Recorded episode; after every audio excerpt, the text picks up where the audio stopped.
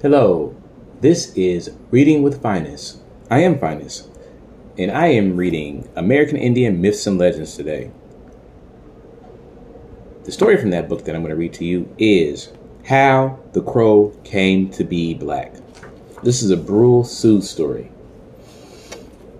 Uh, hey, hey, hey. Try to read every day. If not, I got you. Did I miss something else?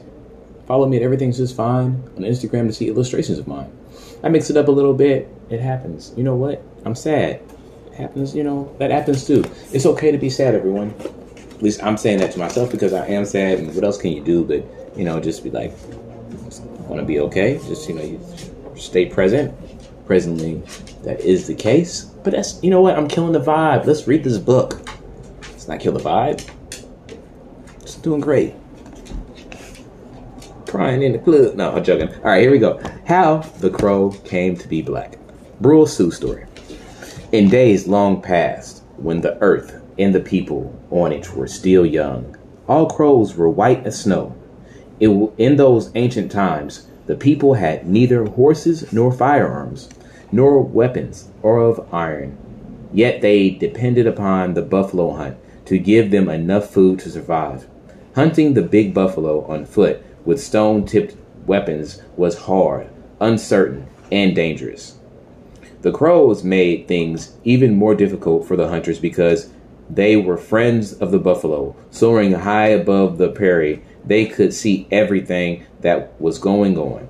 Whenever they spied hunters approaching a buffalo herd, they flew to their friends and, and perching between their horns, warned them, Cock, cock, cock, cousin, hunters are coming. They are creeping up through the gallow over there.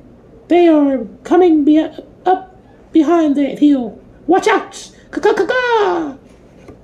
Hearing this, the buffalo would stampede and the people starved. The people had held a council to decide what to do now.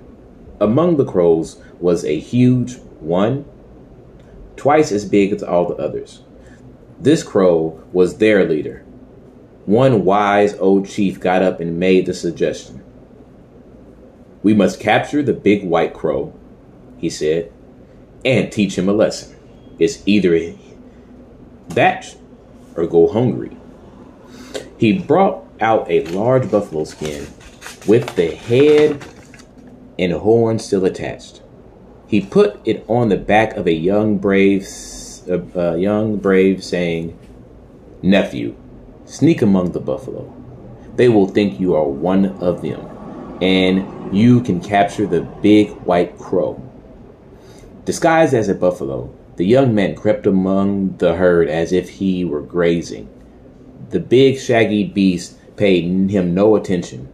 Then the hunters marched out from their camp, after him, their bows at the ready. As they approached the herd, the crows came flying, as usual, warning the buffalo. Caw, caw, caw, cousins! The hunters are coming to kill you. Watch out for their arrows. Caw, caw. And, as usual, all the buffaloes stampeded off and away, all that is except the young hunter in disguise under his shaggy skin who pretended to go on grazing as before. Then the big white crow, crow came gliding down, perched on the hunter's shoulder, and flapping his wings, said, Caw, caw, Brother, are you deaf? The hunters are close by, just over the hill. Save yourself. But the young brave reached out from under the buffalo skin and grabbed the crow by the legs. With a rawhide string, he tied the big bird's feet and fastened the other end to a stone. No matter how the crow struggled, he could not escape. Again, the people sat in council. What shall we do with this big, bad crow who has made us hungry again and again? I'll burn him up, answered one angry hunter, and before anybody could stop him, he yanked the crow from the hands of his captor and thrust it into the council fire, string, stone, and all. This will teach you, he said. Of course, the string that held the stone burned through almost at once, and the big crow managed to fly out of the fire, but he was badly singed, and some of his feathers were charred. Though he still he was still big, he was no longer white. Caw, caw, he cried, flying away as quickly as he could. I'll never do it again. I'll stop warning the buffalo, and so will all the crow nation. I promise. Caw, caw, caw. Thus, the crow escaped, but ever since, all crows have been black.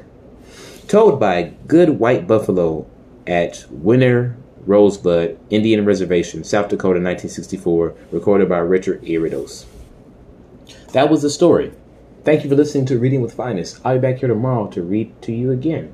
Hey, hey, hey, try to read every day. If not, no problem. It's okay. Things happen. Mistakes are made. Mishaps are a, a common thing in life. Accept them, notice them, and, and embrace them, hug them. Follow your dreams.